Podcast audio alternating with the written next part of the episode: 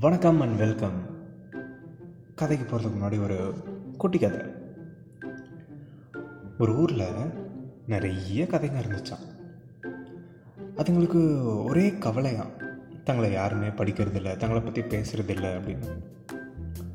ஒரு நாள் அந்த ஊரில் மரத்தடியில் உட்காந்து ஒருத்தவனோட நாய்க்குட்டிங்களுக்கு இந்த கதைங்களெல்லாம் பற்றி சொல்லிகிட்டு இருந்தானா இதை பார்த்த கதைங்களுக்கு ரொம்ப சந்தோஷமாயிருச்சான் யார்ரா அவன்? நம்மளை பற்றி ஏதோ பேசிகிட்டு இருக்கானே அப்படின்னு கிட்ட போய் உட்காந்து கேட்க ஆரம்பிச்சிச்சுங்களாம். ஹே உனக்கு கதைனா பிடிக்குமா? இங்கே நாங்கள் நிறைய பேர் இருக்கோம். ஆனால் எங்களை பற்றி யாருமே கண்டுக்கிறதே இல்லை. நீ போய் யார்கிட்டயாச்சும் எங்களை பற்றி சொல்கிறியா அப்படின்னு கேட்க அவனும் உடனே சந்தோஷமாக ரெடியாகி கதை சொல்ல ஆரம்பித்தானா அந்த கதையெல்லாம் நீங்கள் கேட்டுட்ருக்கிறது நம்ம பாட்காஸ்ட் ஒரு ஊரில். அப்படி கதை சொல்ல ஆரம்பித்தது நானே தான் கிரிதரன் இந்த வாரம் நம்ம கேட்க போகிற கதையோட ஆசிரியர் புதுமை பித்தன். பேரில் மட்டும் இல்லை கதைகள்லையும் பல புதுமை செஞ்சுருக்காரு புதுமை பித்தன். அது வரைக்கும் இருந்த தமிழ் இலக்கியத்தோட போக்க மாற்றின ஒரு முக்கிய பங்கு புதுமை பித்தனுக்கு உண்டு. ஆயிரத்தி தொள்ளாயிரங்களோட முற்பகுதியில் முக்கியமாக எழுதப்பட்ட கதைகள் அப்படின்னு பார்த்திங்கன்னா ராஜா காலத்து கதைகள் வரலாற்று கதைகள் இந்த மாதிரியான கதைகள் தான் பெருமளவில் எழுதப்பட்டு இருந்தது. அந்த போக்கை மாற்றி சமகாலத்தை பற்றி அந்த காலத்தில் இருந்த மக்களை பற்றி அடித்தட்டு மக்களை பற்றி மிடில் கிளாஸ் குடும்பத்தை பற்றி கணவன் மனைவிகளுக்கு நடுவில் இருக்க பிரச்சனைகளை பற்றி குழந்தைகளை பற்றி அந்த காலத்தோட வாழ்க்கை முறைகளை பற்றி எழுதின ஒரு முக்கியமான எழுத்தாளர் புதுமை பித்தன் அப்படின்னு சொல்லலாம். ஒரு நல்ல கலைப்படைப்பு எதுனா it should stand the test of time அப்படின்னு சொல்லுவாங்க. அது என்ன டெஸ்ட் ஆஃப் டைம் தமிழில் சொல்லுவோம்ல காலத்தை கடந்து நிற்குது அப்படின்னு. அது. கிட்டத்தட்ட தொண்ணூறு வருஷங்களுக்கு அப்புறமும் புதுமை பித்தனோட கதைகள் இப்போவும் நம்ம சமகால வாழ்க்கையோட பொருத்தி பார்க்குற அளவில் இருக்குது இது அவரோட ஜீனியஸ்னஸ் அப்படின்னு சிலாகிச்சு பேசுகிறதா இல்லை நாம் இன்னும் மாறாமல் அப்படியே இருக்கோம் அப்படின்னு வருத்தப்படுறதான்னு நீங்களே முடிவு பண்ணிக்கோங்க. கதையை கேட்டுட்டு.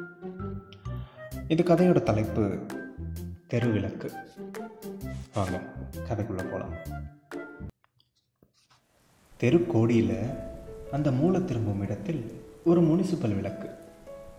தனிமையாக ஏகாங்கியாக தனது மங்கிய வெளிச்சத்தை பரப்ப முயன்று வாழ்ந்து கொண்டிருந்தது. இளமை மூப்பு சாக்காடு என்பவை மனிதர்க்கு மட்டுமே உரிமை இல்லை. எனவே தெருவிளக்கிற்கும் இப்போது மூப்பு பருவம். நிற்கும் கல்லுடம்பு சிறிது சாய்ந்து விட்டது. சிரத்தில் இருந்த கண்ணாடிச்சில் ஒரு பக்கம் உடைந்து விட்டது. அந்த சிறுவன் விளையாட்டாக கல்லை எறிந்த போது விளக்கின் கஷ்டத்தை நினைத்தானா? காற்று அடித்தால் உயிரை ஒரேடியாகவாவது போக்கிவிடுகிறதா? அதுவும் இல்லை. குற்றுயிராய் துடிக்க துடிக்க வைத்து அதை கொல்லுகிறது. கொஞ்சமாவது மங்கிய வெளிச்சத்தை கொடுக்கிறதென்று அந்த காற்றிற்கு நன்றி இருக்கிறதா? அது போகட்டும். பிறகு மழையில் அதன் குளிரை யார் கவனிக்கிறார்கள்? அது காற்றுக்கு தெரியுமா? இனிமேல் விளக்கு அந்த பக்கத்திற்கு வேண்டாமாம். அதை எடுத்து விட வேண்டுமா? அந்த விளக்கிற்கு ஒரு தோழன் உண்டு. ஒரு கிழவன். தன்னை ஒத்த வயதில் உள்ளவர்களுடன் தானே நட்பு ஏற்படும். இதில் என்ன அதிசயம்? விளக்கிற்கு கிழவன். கிழவனிற்கு விளக்கு. விளக்கை எடுத்து விடப் போகிறார்கள் என்று கிழவனுக்கு தெரியாது. அவனுக்கு எப்படி தெரியும்? அவன் வயிற்றுக்கு பிச்சை எடுக்க வேண்டாமா?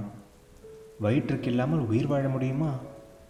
தெருவிளக்கு அவன் தோழன்தான் அதன் வெளிச்சம் அவனுக்கு அவ்வளவு மன நிம்மதி அளித்தது. அன்று சாயங்காலம் வந்தான். வெறும் குழி ஒன்றுதான் இருந்தது. இருள் இருள்.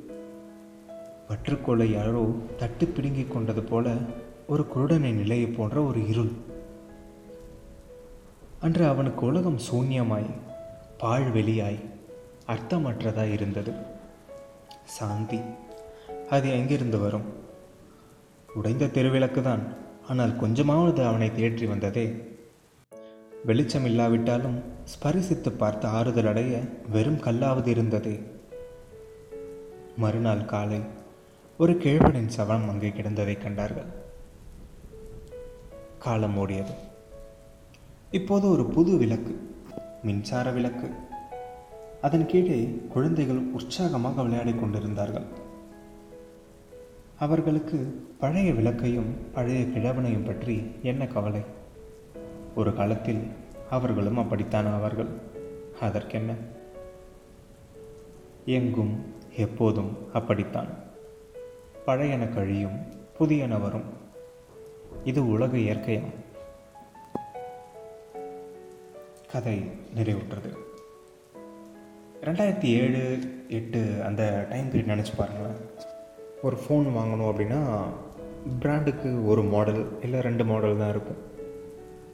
So Nokia Sony Ericsson Motorola என்ன கம்பெனி எடுத்துக்கிட்டிங்கனாலும் சாம்சங் ஒரு பிராண்ட் எடுத்துக்கிட்டிங்கன்னா அதில் ஒரு மாடல் இல்லை ரெண்டு மாடல் அவ்வளோதான் இருக்கும் மொபைல் இப்போது புதுசாக ஒரு ஃபோன் இப்போது இந்த வருஷம் வச்சுக்கோங்களேன். புதுசாக ஒரு ஃபோன் வாங்கினீங்கன்னா அடுத்த மாதமே நீங்கள் வாங்கினது பழைய ஃபோனு புது ஃபீச்சரோட இன்னொரு ஃபோன் வந்திருக்கு அப்படின்னு இன்னொரு ஃபோனை காட்டி உங்களை சந்தோஷமாகவே இருக்க விட மாட்டாங்க. இதில் வேறு நெவர் செட்டில் அப்படின்னு டேக்லைனோட ஒரு பிராண்டு ஸோ எதுக்கு சொல்கிறேன் அப்படின்னா காலத்துக்கு ஏற்ற மாதிரி அப்கிரேட் ஆகிறது தப்பு இல்லை ஸோ இந்த கதையில் ஒரு வயசான கல் தூண் இருக்குது ஒரு தெருவிளக்கு இருக்குது கல்லாலான ஒரு தெருவிளக்கு இருக்குது அது உடையுது. அதை ரீப்ளேஸ் பண்ணுறாங்க ஒரு மின்சார விளக்கால். காலத்துக்கு ஏற்ற மாதிரி அப்கிரேட் ஆகிறது தப்பு இல்லை ஆனால் சம்டைம்ஸ் ட்ரெண்டில் இருக்கணும் அப்படின்ற ஒரே காரணத்துக்காக பழசு எல்லாத்தையும் மறந்து ஓடிக்கிட்டே இருக்கும். வீட்டில் போஸ்ட் கார்டு அப்பா அம்மா வச்சுருப்பாங்க. அவங்க ஸ்கூல் டைமில் வந்த போஸ்ட் கார்டு வச்சுருப்பாங்க எஃப்எம் ரேடியோ இருக்கும் சில வீடுகளில். ரேடியோ எஃப்எம் ரேடியோனா மொபைல் ஃபோனில் கேட்குற மாதிரி இல்லை. ரேடியோவே இருக்கும் ஒரு பழைய ரேடியோ இருக்கும் அதில் எஃப்எம் வரும். ஸோ இப்போது இந்த காலத்தில் ஃபோனு வாட்ஸ்அப்பு மெசேஜு பாட்டு கேட்குறதுக்கு ஸ்பாட்டிஃபை ஜியோ இப்படி நிறைய ஆப் இதெல்லாம் இருந்தாலுமே பழசை நம்ம நினச்சி பார்க்குறதே இல்லை. யாருக்காவது ரீசெண்ட் டைம்ஸில் லெட்டர் எழுதியிருக்கீங்களா? சரி லெட்டரை விடுங்க. ஒரு மெயில் அனுப்பியிருக்கீங்களா? இல்லை ரேடியோவில் பாட்டு கேட்டிருக்கீங்களா? அந்த அட்வர்டைஸ்மெண்ட்டோட இப்போது ஸ்பாட்டிஃபை ஜியோலலாம் ஒரு ரெண்டு பாட்டுக்கு ஒரு அட்வர்டைஸ்மெண்ட் கேட்குறதுக்கு சலிப்பாக இருக்குது ஏன்னா அது திரும்ப திரும்ப ரெப்பிட்டேஷன் பட் எஃப்எம்மில் ஒரு தனி ஃபீல் நியூஸ் சொல்லுவாங்க. ஒரு முக்கியமான நிகழ்வு எதனா இருக்கும். எஃப்எம் கேட்குறது ஒரு தனி ஃபீல் ஸோ அப்கிரேட் ஆகுங்க. அதே நேரத்தில் பழசில் நல்ல விஷயம் இருக்கும்போது அதையும் பிடிச்சிக்கோங்க விட்டுறாதீங்க. சரி பழசெல்லாம் மறக்கக்கூடாது அப்படின்னு பழைய புக்ஸ்லாம் கொஞ்சம் எடுத்து பார்த்ததில் கிடச்சது தான் இன்னொரு கதை. இன்றைக்கி பாட்காஸ்டிங்க முடியல. எஸ் ரொம்ப சின்ன கதையாக இருக்குது அப்படின்றதுனால போனஸாக இன்னொரு கதை. ஸ்கூல் டைமில் துணைப்பாட பகுதியில் எல்லாருக்கும் தெரிஞ்ச ஒரு கதை. பால்வண்ணம் பிள்ளை. ஸ்கூலில் இருக்க அத்தனை பேருமே கிளாஸில் இருக்க அத்தனை பேருக்குமே தெரிஞ்ச ஒரு கதையாக இருக்கும் இந்த கதை. ஏன்னா ஒரு ரெண்டு மூணு கதைக்குள்ளேயே வந்துடும் ஸோ எல்லாருமே கண்டிப்பாக இந்த கதையை படிச்சிருப்பாங்க. ஐ திங்க் முதல் கதையை நினைக்கிறேன். திரைப்பட பகுதியில் டென்த் ஸ்டாண்டர்டில் முதல் கதை பால்வண்ணம் பிள்ளை. என்ன தான் அந்த டைமில் படிச்சிருந்தாலும் இப்போ திரும்ப படிக்கிறப்போ ஒரு புதிய வகையான புரிதல் ஒரு வித்தியாசமான கோணத்தில் பார்க்க முடியுது இந்த கதையை. வாங்க கதைக்குள்ளே போகலாம் பால்வண்ணம் பிள்ளை கலெக்டர் ஆஃபீஸ் குமாஸ்தா வாழ்க்கையே தஸ்தாவேஜு கட்டுகளாகவும் அதன் இயக்கமே அதட்டலும் பயமுமாகவும் அதன் முற்றுப்புள்ளியே தற்போது முப்பத்தைந்து ரூபாயாகவும் அவருக்கு இருந்து வந்தது. அவருக்கு பயமும் அதனால் ஏற்படும் பணிவும் வாழ்க்கையின் சாரம்.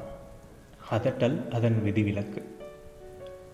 பிராணி நூல் மிருகங்களுக்கு முக்கியமாக முயலுக்கு நான்கு கால்கள் என்று கூறுமாம். ஆனால் பால்வண்ணம் பிள்ளையை பொறுத்தவரை அந்த அபூர்வ பிராணிக்கு மூன்று கால்கள் தான் சித்த உறுதி கொள்கை விடாமை இம்மாதிரியான குணங்கள் எல்லாம் படை வீரனிடமும் சத்தியாகிரகிடமும் இருந்தால் அது பெரும் குணங்களாக கருதப்படும். அது போயும் போயும் ஒரு கலெக்டர் ஆஃபீஸ் குமாஸ்தாவிடம் தஞ்சம் புகுந்தால் அசட்டத்தனமான பிடிவாதம் என்று தான் கூறுவார்கள் பால்வண்ணம் பிள்ளை ஆஃபீஸில் பசு. வீட்டிலோ ஹிட்லர். அன்று கோபம் ஆஃபீஸிலிருந்து வரும்போது ஹிட்லரின் மீசை அவருக்கு இல்லாவிட்டாலும் உதடுகள் துடித்தன. முக்கியமாக மேலுதொடு துடித்தது. காரணம் ஆஃபீஸில் பக்கத்து குமாஸ்தாவுடன் ஒரு சிறு பூசல். இவர் மெக்சிகோ தென் அமெரிக்காவில் இருக்கிறது என்றார் இவருடைய நண்பர் பூகோள சாஸ்திரம் வேறு மாதிரி கூறுகிறது என்றார். பால்வண்ணம் பிள்ளை தமது கட்சியை நிரூபிப்பதற்காக வெகு வேகமாக வீட்டிற்கு வந்தார். பால்வண்ணம் பிள்ளைக்கும் அவருடைய மனைவியாருக்கும் கர்ப்பத்தடையில் நம்பிக்கை கிடையாது. அதன் விளைவு வருஷம் தவறாத ஒரு குழந்தை. தற்போது பால்வண்ணம் பிள்ளையின் சந்ததியில் நான்காவது எண்ணிக்கை. பிறகு வருகிற சித்திரையில் இன்னொரு நம்பிக்கை. இப்படிப்பட்ட குடும்பத்தில் பால்வண்ண கொடுக்குகள் பேபி ஷோக்களில் பரிசு பெறும் என்று எதிர்பார்க்க முடியாது. பால்வண்ணம் பிள்ளையின் சகதர்மினி உழைப்பினாலும் பிரசவத்திலும் சோர்ந்தவள். தேகத்தின் சோர்வினாலும் உள்ளத்தின் களைப்பினாலும் ஏற்பட்ட பொறுமை. கைக்குழந்தைக்கு முந்தியது சவலை. கைக்குழந்தை பலவீனம். தாயின் களைத்த தேகம் குழந்தையை போஷிக்க சக்தியேற்றுவிட்டது. இப்படியும் அப்படியுமாக தர்மாஸ்பத்திரியின் மருந்து தண்ணீரும் வாடிக்கை பால்காரனின் கடன் பாலுமாக குழந்தைகளை போஷித்து வருகிறது. அந்த மாதம் பால் பட்ஜெட் எப்போதும் போல் நான்கு ரூபாய்க்கு மேலாகிவிட்டது. இம்மாதிரியான நிலைமையில் பால் பிரச்சனையை பற்றி பால்வண்ணம் பிள்ளையின் சகதர்மினிக்கு ஒரு யுக்தி தோன்றியது. அது ஒன்றும் அசாத்தியமான யுக்தி அல்ல. அதிசயமான யுக்தியும் அல்ல. குழந்தைகளுக்கு உபயோகமாகும்படி ஒரு மாடு வாங்கிவிட்டால் என்ன என்பதுதான். தெய்வத்தின் அருளை திடீரென்று பெற்ற பக்தனும் புதிதாக ஒரு உண்மையை கண்டுபிடித்த விஞ்ஞானியும் சும்மா இருக்க மாட்டார்கள். சலசலவென்று கேட்கிறவர்கள் காது பொழிக்கும்படி சொல்லி கொட்டி விடுவார்கள். பால்வண்ணம் பிள்ளையின் மனைவிக்கும் அதே நிலைதான். பிள்ளை அவர்கள் வீட்டிற்கு வரும்போது அவர் ஸ்கூல் ஃபைனல் வகுப்பில் உபயோகித்த பூகோள படம் எங்கே இருக்கிறது? மாடியில் இருக்கும் ஷெல்ஃபிலா அல்லது அரங்கில் இருக்கும் மரப்பெட்டியிலா என்று எண்ணிக்கொண்டு வந்தார்.